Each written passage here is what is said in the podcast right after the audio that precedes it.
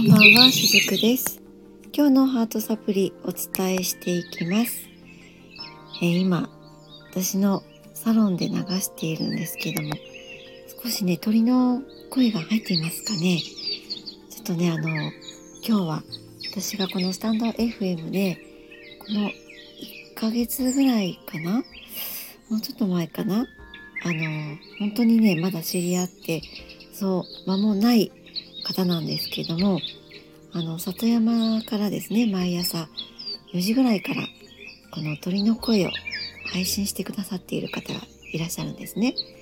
で、毎朝私それを聞くのが楽しみで、最近は早く寝るようになったぐらい、本当にこの、あの、里山からの配信が大好きなんですけれども、それほどね、ファンになっているわけなんですが、まあ、その方からですね、私のサロンの方でも、この鳥の声をお客様に聞いていただいて、少しこう、なんだろうな、自然界に触れていただきながら、あのセッションをね、したりとか、レインドロップをさせていただきたいので、音楽をね、音楽じゃなくてこの音をですね、えー分けていただけないでしょうかということでお願いしたんですね。で、そうすると、まこうやってこの音楽を、あの、音 楽この鳥の声、里山の音をですね、えーくださったわけなんです。で、今それをあの、実際流しているわけなんですけれども、どうですかね？私の声とバランスがね、どうかなと思いながら今収録をしています。ちょっと初めての試みなので、全くもしかしたら聞こえないかもしれないですし、逆にちょっとこうアンバランスな感じもあったりするかもしれないんですけども、ちょっとずつこんな感じで、この自然界の音も取り入れながら、この配信も、まあ、できる時はさせていただきたいなと思っていたりします。はい。ちょっと前置きが長くなりましたけれども、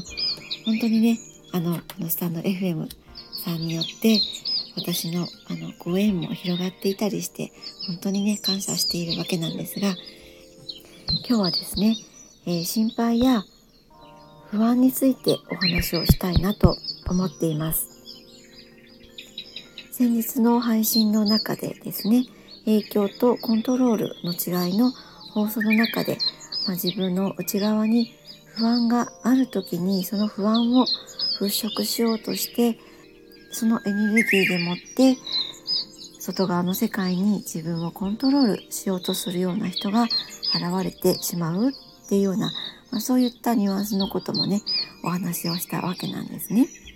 で今日はまあそのちょっとした続きみたいなものになるんですけれどもこの心配や悩んだ時にどういったことをしたらいいのかっていうことを今日はお話ししたいなと思うんですね。あの人には感情っていうものがあるので一旦その何かしら物事があって心配とか悩み事っていうのが湧いてしまったらついつい怖い可能性っていう方の方ばかりを考えてしまうと思うんですね。例えばこんなことが起こったらどうしようとか大変なことになってしまうんじゃないのかとか大事な物事がダメになってしまうのではないかなとか、まあそんな風についつい怖い可能性っていうのを描いてしまうと思うんです。でもそんな時こそその怖い可能性ではなくってどうなったら自分は一番嬉しいのかっていうそちらの可能性を見てほしいなって思うんですね。まだ起きてもいない、そして願ってもいない、怖い怖いっていう方に引きずられないでほしいなって思うんです。その代わりに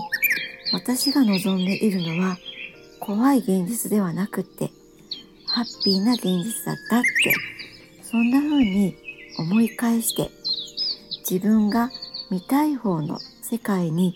意識を向け直してほしいなって思うんです。すると本当に結果は見たい方の現実としてやってきます。それは自分が持った意識っていうのがその意識でもって必ず現実っていうのは起こってくるからなんですね。そもそもその心配とか不安ってどこから出てくるのかっていうと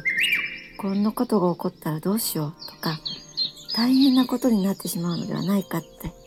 あとは大事な物事がダメになってしまうのではないかって、まあ、そういった意識っていうのは実はもともと自分の内側にあるクリエイティブな意識なんですね。創造性の力がそうさせているわけなんです。本当はもともとそこにないのにあたかもあるように作り上げてしまうからこれは言えることなんですね。このクリエイティブさでもって自分の中に幻想を信じ込ませる意識っていうのがあるんだってそれを知っていただいてその意識に騙されないようにすると心配や不安っていうのはだんだんとなくなっていきます心配や不安の種っていうのは自分を大切にしていなかったり感情を出さずに蓋をしてしまうようなそういった自己否定から生まれるんですね。なので、いつも、いつも